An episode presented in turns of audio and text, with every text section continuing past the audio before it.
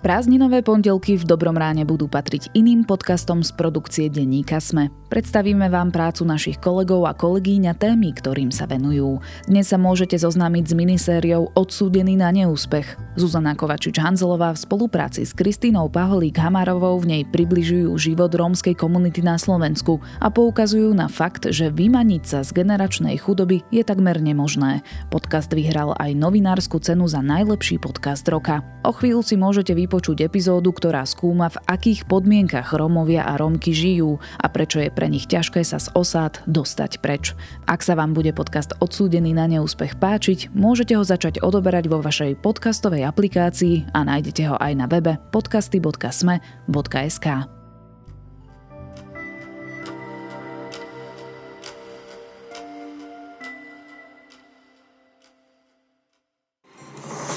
Slovensko privíta v septembri pápeža Františka. Z Vatikánu prišla potvrdzujúca správa.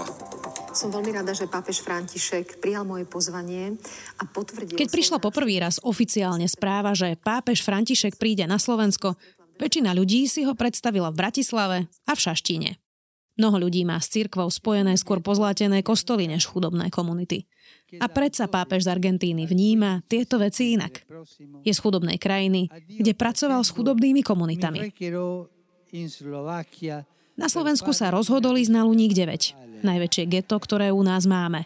A najväčšie geto, ktoré je z hodou okolností takmer čisto rómske. A ako to už u nás býva, namiesto toho, aby sme pochopili nastavené zrkadlo, začali sa okamžite diskusie, že je to hamba Slovenska.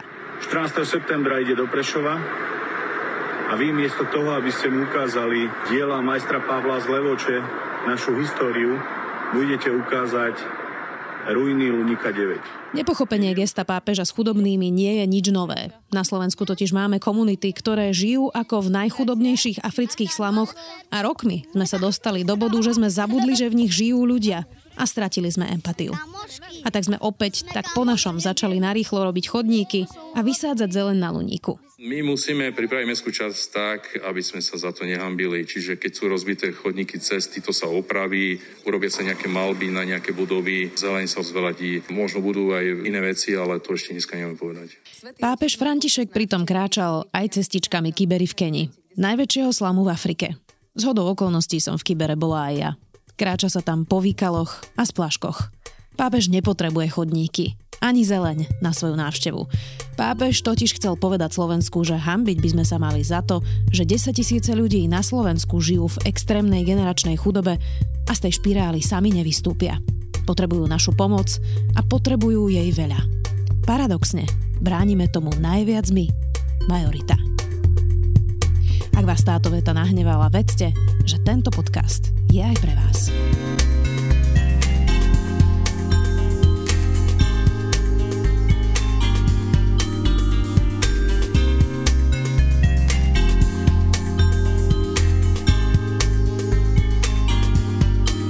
Odsúdený na neúspech je nový podcast denníka Sme a v spolupráci s človekom v ohrození vám v najbližších týždňoch ukážeme, že žiť v osade nie je výhra ani dobrovoľné rozhodnutie.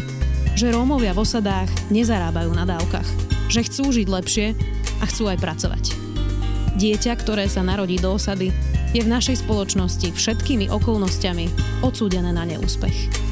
Volám sa Zuzana Kovačič-Hanzelová a v podcaste Odsúdený na neúspech vám postupne ukážeme, že vymaniť sa z generačnej chudoby rómskych osád na Slovensku je takmer nemožné.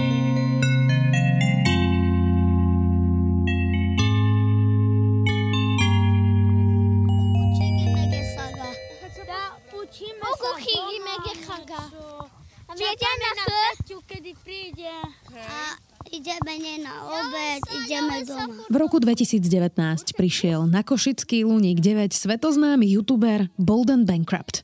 Video sa volá Party v najväčšom európskom slame a doteraz si ho pozreli takmer 3 milióny ľudí. Keď ho Benjamin Rich zverejnil, prevrátila som opravy. Guys, greetings from Slovakia. It's called Lunik 9 and it's Europe's biggest gypsy slum. Let's check it out. Na moje prekvapenie Benjamin so svojou ukrajinskou priateľkou urobili lepšie video ako mnohí novinári, ktorí chodievajú točiť na Luník. In 1970s, there was a big gypsy village here, big Romany village, and the local government of Kosisha wanted to move them from their encampment into apartment buildings, and so they built Lunik 9, Area 9, basically. Benjamin Rich sa prejde celým Luníkom 9 a ukáže v 13 minútach takmer všetko. Kontrasty, rozdiely, alkohol, chudobu, ale aj vnútra bytov v polorozpadnutých bytovkách, ktorých je poriadok. Wow, what a contrast to the outside. Damn. Hey? This is a beautiful place. This is better than my place in England. Je nejaké šance, že vaše deti nebudú byť lietať v Lunik 9 a budú mať nejakú budúcnosť krásnu? Zero. Nulová šanca. Nulová šanca.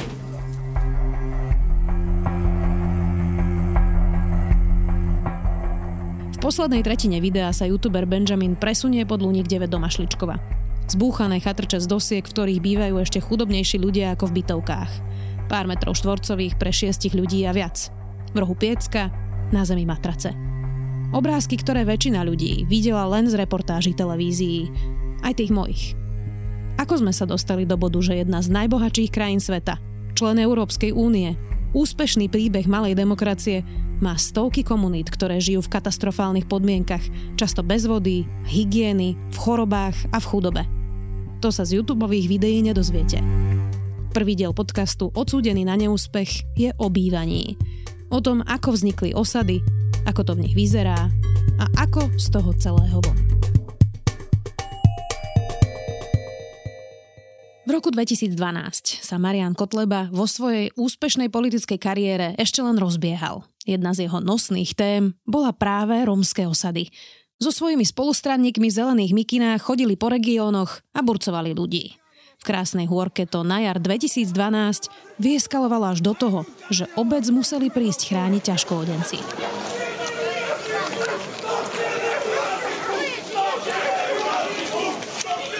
Stojíme pod hradom Krásna hôrka a za mňou vidno osadu, ktorej som spolumajiteľom pozemku a ktorého upratovanie sa čoskoro chystá.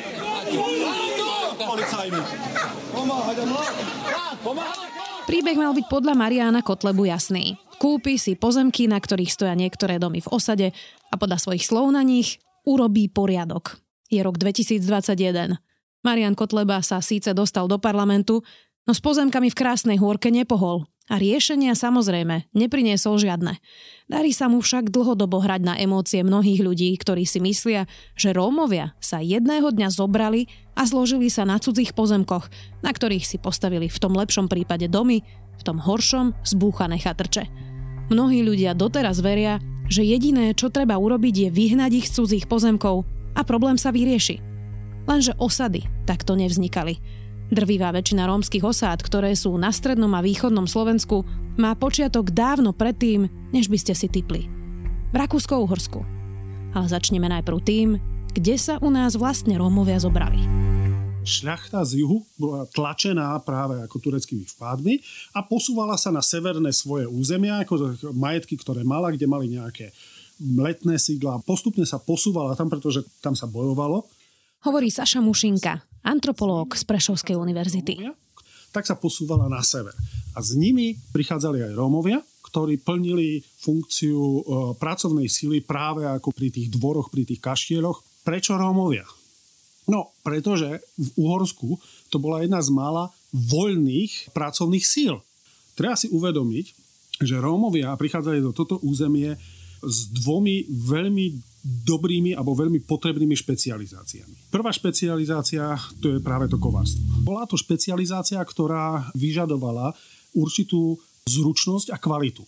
Aby ste mali predstavu, čo to znamenalo, znamenalo to niečo podobné ako automechanici v 50. 60. rokoch u nás alebo ITčkari v 90. rokoch. Druhá špecializácia to je hudobníctvo, muzika.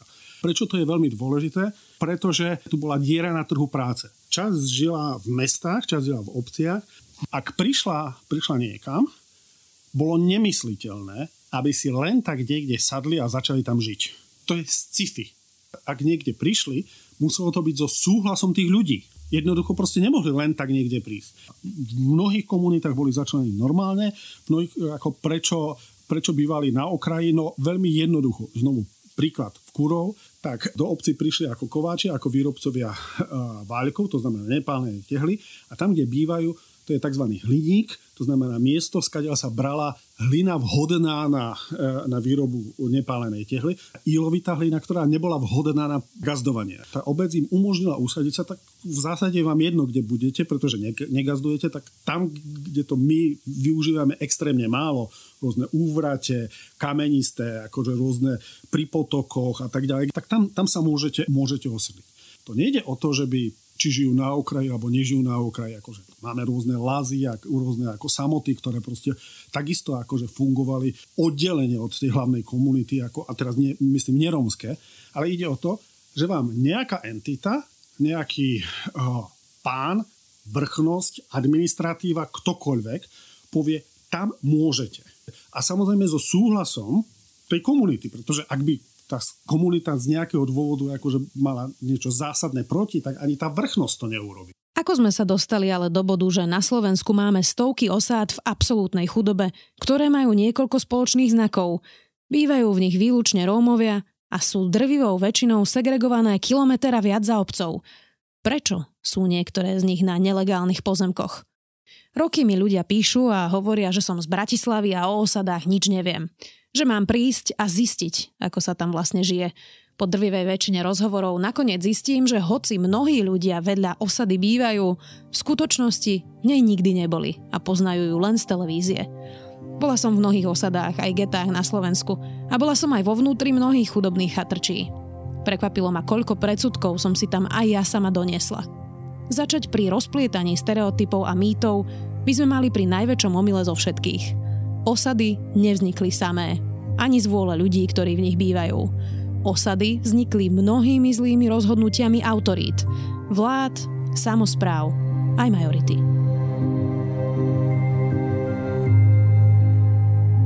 Nové osady, keby som to tak veľmi zjednodušene mal povedať, ako ktoré vznikli po 89. roku, je ich extrémne málo. Po väčšine to sú osady, ktoré boli dávno pred 89. rokom. Niektoré vznikli pozde socializmu, niektoré vznikli dávno, dávno ešte za Prvej republiky, niektoré máme ešte za Rakúska a Uhorska. Neexistuje jednotná interpretácia, ako vznikli osady. Každá osada má svoju históriu. Krásna Hôrka za komunizmu, tá výstavba bola so súhlasom obce a, a nešlo vôbec o nelegálnu, o, o nelegálnu výstavbu, ako minimálne bola tolerovaná, minimálne akože proste bola, bola akceptovaná. Prečo? Pretože tieto pozemky boli najmenej zaujímavé. Kto už by len chcel tieto pozemky? Áno, po 89. sa zmenil akože status a oni sa stali zaujímavé, pretože Krásna hôrka je relatívne zaujímavé. Príďme rok 48. rok, nástup hm, komunizmu, február 48, znárodnenie, zoštátnenie, najprv veľkých a postupne menších a menších a v zásade ako veškerým vlastníkom bol štát. Po 89. dochádza ku reštitúciám a k vráteniu majetkom pôvodným vlastníkom. A zrazu ten pôvodný vlastník zistí, že na tom jeho polu má nejakú rómskú osadu. On povie, ja ju tam nechcem. No ale tá osada nevznikla tak, ako že by proste spadol meteorit, urobil tam dieru alebo proste niečo také. Ako bol to výsledok, že miestne autority 50., 60., 70. rokoch, alebo často ešte v, v skorších rokoch, povedali, tam si môžete stavať, to je miesto pre vás, ignorujeme to. Ak by sme toto akceptovali, tak medzi iným máme tu minimálne správneho hľadiska ďalší fenomén, ako máme zákon o vydržaní. Tak keď niekto viac než 20 rokov tam funguje, tak ako logicky ako v mnohých prípadoch na Slovensku sa tie reštitucionárky zamietli, pretože reálne už tam funguje dávno proste niečo iné. Nie, niečo iné. No samozrejme Rómovia, ako tí poslední v Šore, tí sa hovorili ako, že utreli ústa. Čiže, ak by som toto mala zjednodušiť, tak z toho, čo ste mi povedali, Uh, hoci ľudia sa na Slovensku rozprávajú, že ako za komunistov tí Rómovia aspoň robili a jak bol poriadok, tak vy ste mi práve pomenovali, že vlastne to, v akom sme dnes stave, do veľkej miery za to môžu komunisti. A 89. keď sme sa nedokázali vysporiadať s tým, že niekto síce vlastnil už e, majetok, ale nemal to proste na papier spísané. Samozrejme, a znovu to veľmi zjednodušujeme, pretože tá, tá, tá situácia je ďaleko komplikovanejšia. Ale na tú transformáciu ekonomiky doplatili najviac Romovia na Slovensku? Samozrejme, na tú transformáciu doplatili nie len Romovia, ako množstvo, množstvo, množstvo majority na to doplatilo, práve menej vzdelaných, keď tí učňovkári a tak ďalej, množstvo, ktorí ktorí plačú, že jak sa rozpadli družstva a tak ďalej. Čo sa výrazne zmenilo je, že tá majorita tak vyštartovala hora, že tá, ten, tá vzdialenosť, ten, ten dištanc medzi majoritou a tým underclassom je podstatne väčší. Mm-hmm. To neznamená, že oni sa prepadli. Len tá, ten priemer tak rýchlo vyskočil, že tá vzdialenosť, e, keby som použil športovú terminológiu, proste minimálna výška, ktorú musím preskočiť, proste už je tak vysoko, že je pre mňa nepreskonateľná. Sorry, aj keď oproti tomu, čo, čo bolo 20 roky dozadu, skáčem dvakrát viacej. To áno, ale na kvalifikáciu potrebujem 4 krát viacej vyskočiť, pretože to, to, sa výrazne, výrazne posunú. deň môžeme? Nedá sa pritom generalizovať. Príbeh každej osady je iný. Majú však aj mnoho spoločných znakov. Pre ilustráciu toho, ako sme sa dostali do dnešného bodu vylúčených osád, si musíme povedať, čo bolo kľúčové pre všetky lokality na Slovensku. Parádny domček máte. Dobre sa tu žije? Jeden zo zásadných krokov prišiel rovno od vlády počas slovenského štátu. 20. apríla 1941 vydala vláda kľúčovú vyhlášku ministerstva vnútra, ktorá zásadne poškodila všetkých Rómov na Slovensku. Hovorilo sa v nej, že rómske osady a jednotlivé obydlia Rómov sa musia odstrániť z okolia všetkých hlavných ciest a musia sa postaviť oddelenie od ostatného majoritného obyvateľstva. Pár rokov potom, v 43. pribudla vyhláška, ktorá prikazovala, citujem, odstrániť cigánske obydlia od frekventovaných ciest. Rómovia sa teda presúvali mimo ciest a mimo obce nariadením slovenskej vlády. Nie preto, že by sa jedného dňa sami zložili na cudzom pozemku. V 45. potom prišla ďalšia vyhláška, ktorá nariadovala Rómov segregovať oddelenie od obce na obcov vyznačenom odľahlom mieste. Takéto kroky štátu však pokračovali aj po druhej svetovej vojne. Dodneska vnímame Rómov ako jednotný celok, ako všetci sú takí ako klasické osady, chatrčky a drvivá väčšina Rómov na Slovensku žije v rozstýle medzi majoritným obyvateľstvom, žije vo vlastných domoch, bytoch, bezproblémových, je zamestnaná a platí dane. Drvivá väčšina v klasických chatrčiach ako segregovaných e, komunitách žije možno 20% Rómov. Chatrčov máme na Slovensku asi 3000, nie viac. Samozrejme, všetci vedeli, kto je Róm ak to nie je Róm. Ale pozor, v tej dedine sa vie ďaleko viacej. Všetci vedia, kto je Róm a kto nie je Róm. Ale vedia presne, kto je Poliak, kto je Čech, kto je Ukrajinec, kto je Rusín, kto prišiel z Kadial. Vie, ktorí sú pravoslávni, ktorí sú grekokatolíci, ktorí sú rimokatolíci, ktorí sú, ktorí sú jehovisti. Všetky tie, tieto veci, ale pozor, ide o to, kde je, kde je tá deliaca línia na my a oni. V zásade tá deliaca línia neexistuje jednotná. My a oni. V rôznych situáciách sa tá deliacia línia vyťahne. A kedy sa to zmenilo na Rómovia a nerómovia? Po druhej svetovej vojne. Prečo? Moja interpretácia je, pretože sa zmenila sociálna štruktúra tej dediny. Ešte v medzivojnovom období tí gazdovia v zásade aj s tými Rómami boli v tej spoločenskej stratifikácii tí najnižší. Gazda nebol nikto Všetci boli nikto, pretože niekto bol farár, notár, učiteľ, proste to bol niekto. Druhá svetová vojna vám radikálne zmenila štruktúru. A hlavne po 48. roku nastup komunizmu a tak ďalej, zrazu ako rolníci a robotníci boli niekto. A zrazu tá sociálna štruktúra sa zmenila a tí gazdovia sa stali niekto. No a samozrejme, ak bol niekto, tak je dobre mať niekoho, kto je nikto. A v tom prípade ako je výhodné mať napríklad aj svojich Romov. Ale pozor, tá sociálna zmena, že tá sociálna štruktúra sa začala meniť, znamenalo, že obce, ktoré do tej sociálnej transformácii zapojili aj Rómov, v zásade dneska s nimi problém nemajú. Tam, kde ich nezapojili, to znamená, neintegrovali ich do svojich sociálnych solidárnych sietí, tam dneska majú s nimi problém. A čo boli tie sociálne solidárne siete? Dáme nejaký príklad. Vtedy, ak by ste bola Američanka a mala kopu peňazí, dom nepostavíte. Prečo? Ak nebudete súčasťou sociálneho solidárneho systému. Prečo? Pretože raz vám chýba také potvrdenie inokedy, také potvrdenie, pre, akože tu potrebujete taký papier, hen taký papier. A brat má spolužiaka na tomto úrade, babkyného konia brata šestri syn robí tam, kamarátka robí tam, za fľašku zrobím toto. Sociálna solidárna sieť proste si dokážeme, dokážeme vypomôcť. Už máte stavebné povolenie, chcete stavať, raz nie je cement, raz nie je štrk, raz nie je traktor, raz nie, je, nie, nie sú tehly, proste jednoducho vždycky znovu potrebujete zapojiť. Ten pozná toho, ten pozná toho a, nejakým spôsobom dokážete ten dom postaviť. Ale ak nie ste súčasťou tých sociálnych solidárnych sietí, je, jednoducho proste ten dom nepostavíte. A tam, kde do tých sociálnych solidárnych sietí pustili aj Rómov, dneska nemajú s nimi problémy. Tam, kde ich nepustili, jednoducho ostali v tých chatrčiach. Mnohé osady vznikali počas socializmu lokálnymi rozhodnutiami v rámci obce.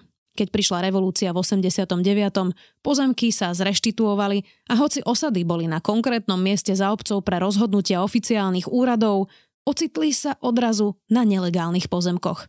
Ak si aj niektorí Rómovia chceli pozemky v obci kúpiť, väčšinou narazili na problému majority.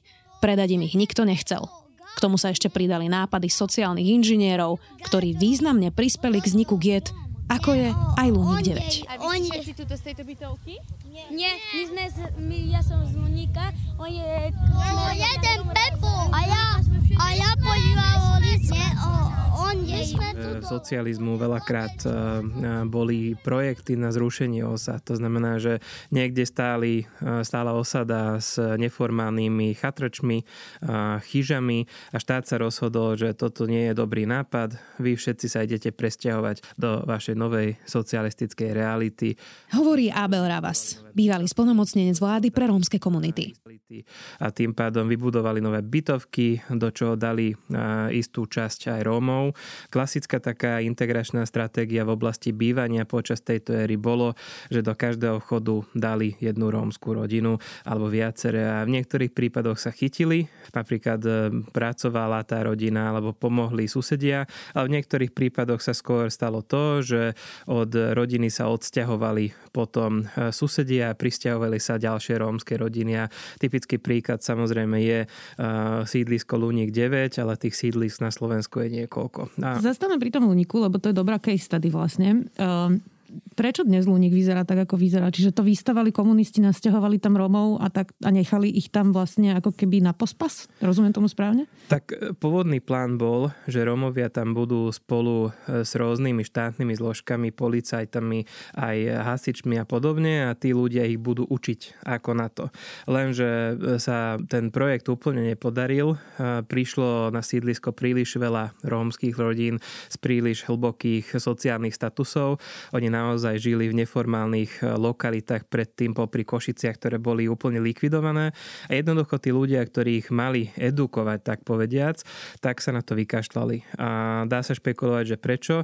Niekedy naozaj tie počty jednoducho nepustia, veď nemôže jedna nerómska rodina akože ukázať cestu piatim rómskym. Nie je to ojedinený príbeh, veď ďalšie takéto notorické sídlisko je eh, Dúžavská cesta v Rímavskej sobote, tzv. Čierne mesto, je to otrasný názov, ale veď takto to volajú. Tiež ten koncept bol, že nové sídlisko pre, keď sa nemýlim, tak nejaký lekársky personál, medický personál s nejakými Rómami, no a zrazu z toho bolo celé rómske sídlisko. Také klasické miesto, e, kde sa skupovalo veľa bytov, domov je Jelšava na severnom Gemeri, e, malé mestečko, kde už pomaly väčšinu obyvateľov tvoria Rómovia a samozrejme nie je jedno, že odkiaľ tí Rómovia prichádzajú, lebo v Jelšave je nejaká forma zažívanej kooperácie alebo spolunažívania medzi miestnymi nerómami a miestnymi Rómami, ale do toho, keď príde väčšia skupina ľudí, ktorí sú z úplne e, inej subkultúry Rómov, tak e, môže to spôsobiť problémy. Dobšina, Nižná slana, tiež Severný Gemer, veľmi podobné príbehy.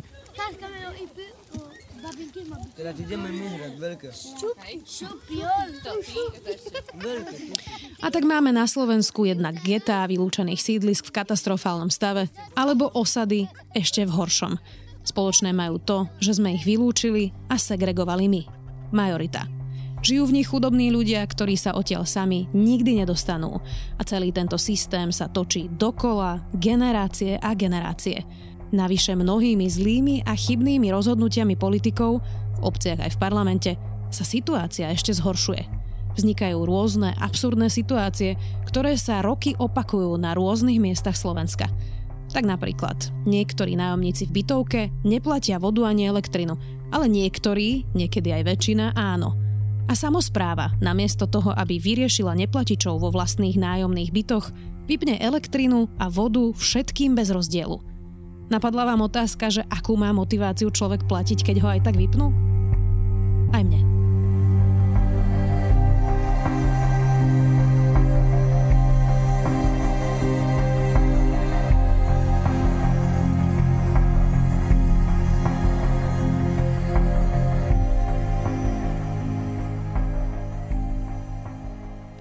Už som úplne prestal použiť výraz rómska komunita v, jednotnom čísle, ale naozaj už vrelo uvažujeme nad tým, že prestanem použiť aj výraz rómske komunity, lebo aj počas pandémie vidíme, že jednoducho štát aj lokálne samozprávy rozmýšľajú o rómskej komunite ako jednej mase ľudí, ktorá je teda izolovateľná jednotka v rámci katastra.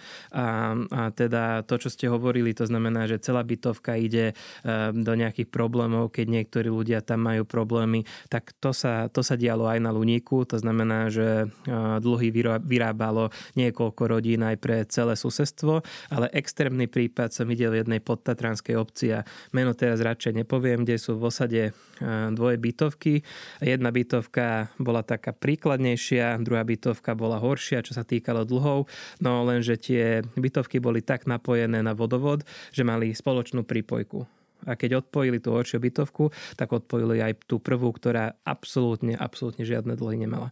A, a nikoho to veľmi nezaujímalo, lebo sú to iba Rómovia, tak povediac. A, a samozrejme, myslím si, že je to do istej miery zanedbanie tých občanov, ktorí tam žijú. E, musím tiež povedať, že keď človek povie občan v súvislosti s Rómami, tak e, preblikajú cez hlavu také veci ako spoluobčan alebo e, výraz, čo som počul niekoľkokrát počas mojej kariéry, že občania a Rómovia, ako by Rómovia neboli v tej kategórii občanov. A potom samozrejme aj sa tak rozmýšľa, že dobre, občania druhej kategórie a ináč to ma napadlo aj pri súčasnej diskusii ohľadom e, zákona štátnom občianstve, všetci riešime dvojaké občianstvo, ale to, že máme dvojaké občianstvo, občianstvo, občianstvo dvoch typov v rámci Slovenska, máme občanov prvej a druhej kategórie, zdánlivo nikto nerieši a štát a obce si tu dovolujú také veci smerom k rómskym komunitám, čo by nikdy, ale nikdy ich ani nenapadlo spraviť neromom. Dobrý deň. Ja je pani Jana. Ja, ja, ja. Teší ma veľmi. Ďakujeme, Dobrý. že nás privítate. Ďakujeme. Dobrý. A vlastne tu pán domáci pracoval ako v miestnej poriadkovej službe. Aha, je to. Bolo to náročné?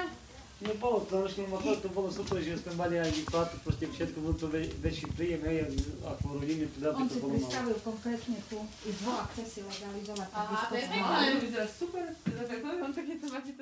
Ide pritom nielen o dávky v hmotnej núdzi, ale napríklad aj o príspevok na bývanie. Predstavte si, že sa ocitnete v situácii, že stratíte prácu na dlhšiu dobu a doma máte deti, o ktoré sa treba starať. Štát vám dá príspevok na bývanie, ktorý sa však rokmi dostal na sumu, ktorá nedokáže pokryť bývanie v podstate v žiadnom regióne na Slovensku. Ak ste sami, dostanete necelých 60 eur mesačne. Ak ste rodina, 93 eur. S takým príspevkom si človek nie, nezaplatí bývanie. Udrží si ho len vtedy, ak už nejaké má vo vlastníctve – a navyše, ak má niekto chatrč alebo dom na nelegálnom pozemku, žiadny príspevok nedostane. Že, že tu urobíme ihrisko a tu sa budú hrať deti a, a potom sme napísali na papier a že tu budeme pracovať, lebo všetko vyhadzujú. Juraj Čokina je bývalý novinár, ktorý sa presťahoval na niekoľko rokov do Šarišských Bohnanoviec, kde deti z osady učil. O takomto rozdelení hovorí aj, aj slovenská sociologička Zuzana Kusa, že máme poctivú chudobu, To sú tí, ktorých by sme mohli označiť, že, akože aj že pracujúca chudoba, že ľudia, ktorí robia za minimálne alebo mzdy blízke minimálne mzde, ktorá častokrát nestačí v podstate na vykrytie nejakých životných nákladov. A potom máme akože nepoctivú chudobu. A to sú tí, ktorí v podstate robia maximálne na nejakú fušky, alebo si o nich myslíme, že oni do roboty ani nechodia. Hej. Chudobné sú obidve skupiny. Obidve skupiny sa majú zle. Obidvom skupinám by pomohlo, keby sme sa tu začali rozprávať o tom, že ako masívnejšie vytvoriť ten sociálny systém, aby ním ľudia v podstate neprepadávali. Tak toho nie sme schopní spraviť aj kvôli tomu, lebo tí ľudia, ktorí sa zrátajú do tej poctivej chudoby, ich dokážeme presvedčiť ako nejakí politici alebo političky, že ako náhle by sme sa zamerali na tento problém, takže obratia to, že to nie je niečo, čo by pomohlo aj vám, ale obráte to na to, že keď to spravíme, tak pozrite sa, že kto bude z toho profitovať. A že to budú tí ako keby nepoctiví chudobní. A že tým pádom toto nemôžeme spraviť a musíme ísť tou cestou vlastne osobnej zodpovednosti. Napriek tomu, že keby sme tu mali takéto politiky, hej, keby sme tu mali politiky na e, zlepšenie kvality života a sociálnej siete, tak by to pomohlo všetkým, bez ohľadu na to, či je to Róm alebo nerom. A do veľkej miery by to pomohlo práve nerómom. Len my sme sa tu naučili za posledných nejakých 20-25 rokov na to, že hm, takouto cestou nemôžeme ísť. K príspevku na bývanie sa tak pre roky populistických rozhodnutí všetkých vlád nedostane napríklad ani slobodná matka, ktorá síce nie je na dávkach, ale pomoc potrebuje a vyšší príspevok na bývanie by jej pomohol. Mnohí politici mi mimo mikrofón povedali, že zvýšiť dávky alebo príspevok na bývanie by bola politická samovražda. Ľudia by si z toho totiž vyvodili jediné, že Rómom sa zasa niečo ide dávať zadarmo. A takto sa tu dokola točíme a situácia sa rok čo rok nie že nezlepšuje, ale zhoršuje.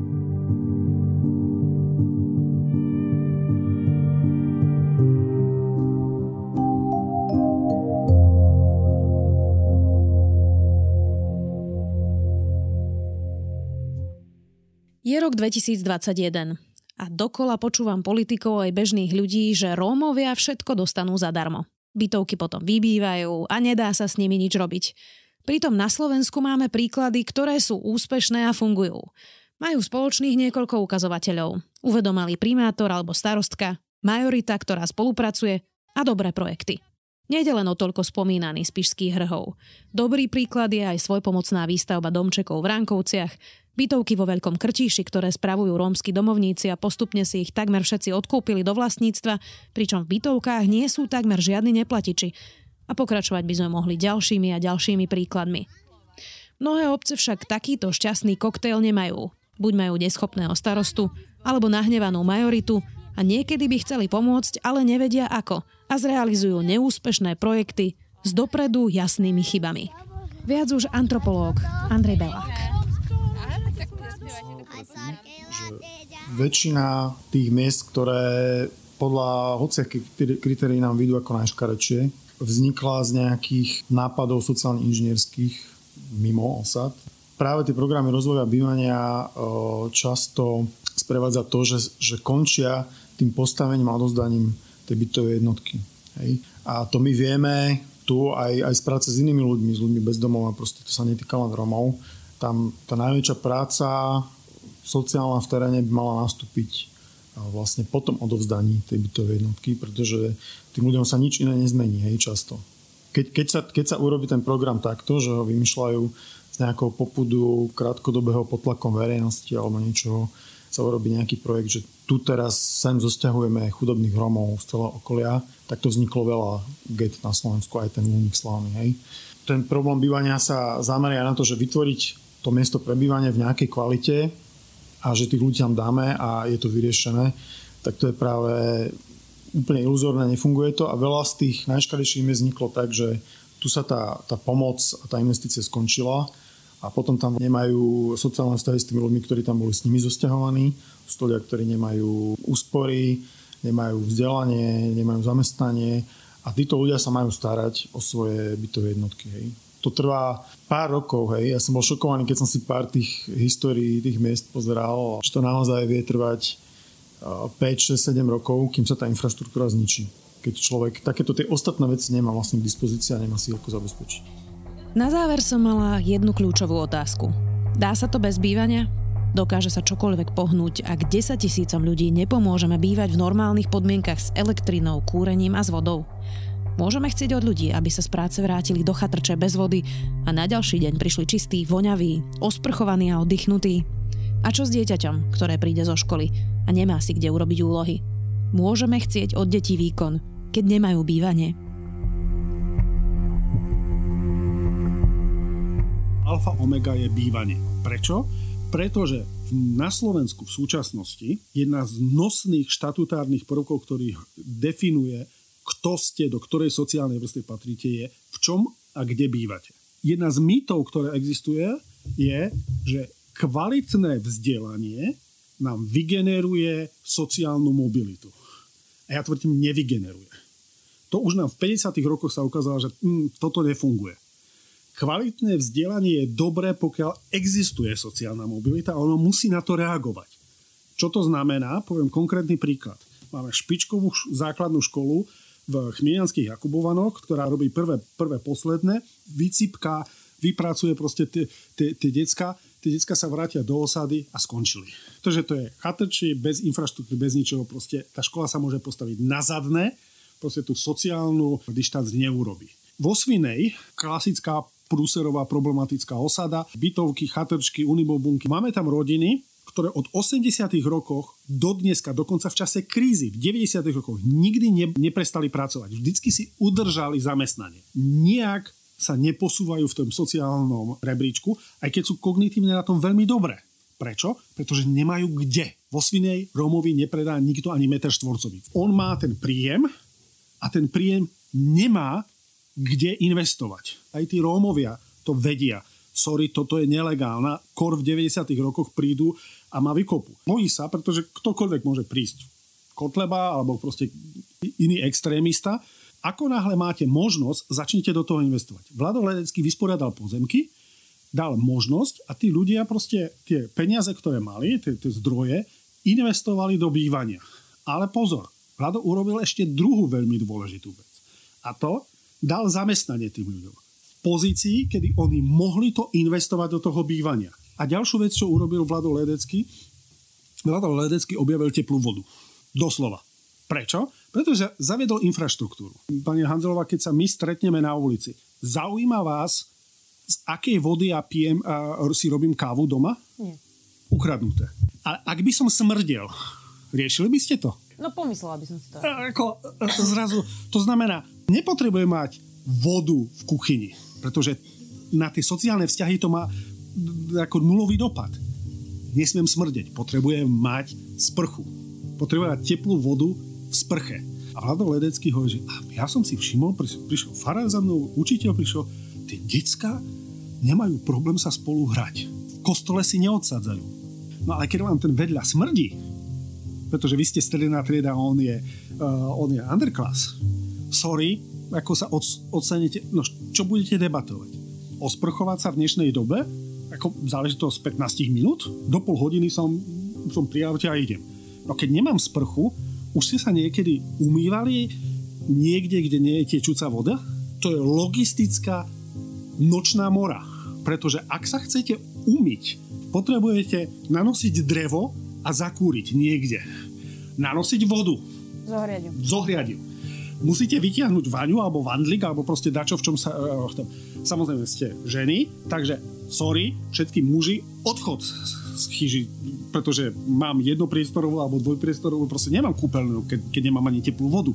To znamená, proste musím vyhodiť komplet všetko, zatiahnuť závesy, zatemniť okná, aby mi tam nekukučkovali, ako musím niekoho postaviť pred barák, aby mi strážil, aby tam nepustil proste niekoho, kto tam vpali, keď ja sa akurát tam uviem. To znamená, toto všetko vám zaberie 4 hodiny.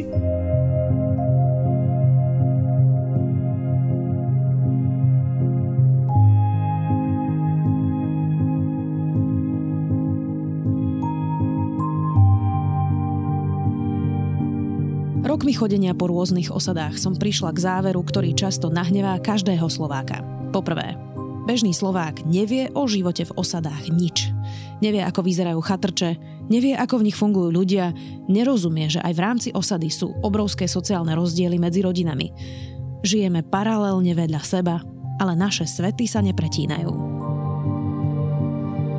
Po druhé, ďaka majorite osady vznikli a bez nás nezaniknú. Hlavnou príčinou, prečo štát nedokáže pomôcť chudobným Rómom v chatrčiach a mestských getách, nie sú oni, ale my.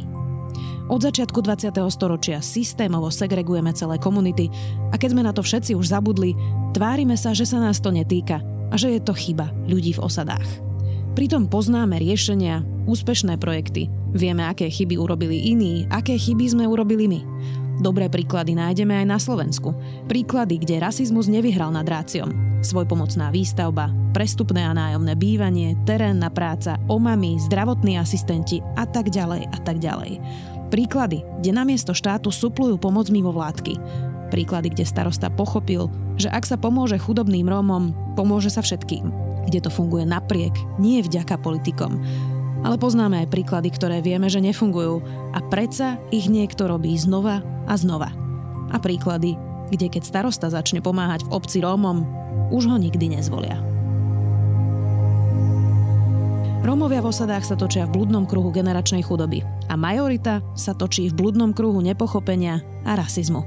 A hoci si kolektívne hovoríme, že tých malých detí je nám ľúto, ale rodičov nie, aj tí dospelí boli predtým deti a ich rodičia tiež.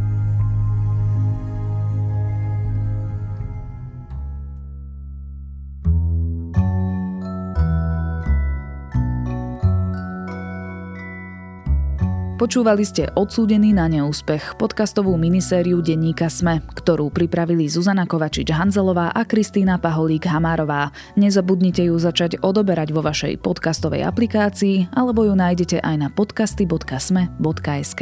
Štandardná epizóda Dobrého rána vyjde už zajtra. Zatiaľ do počutia.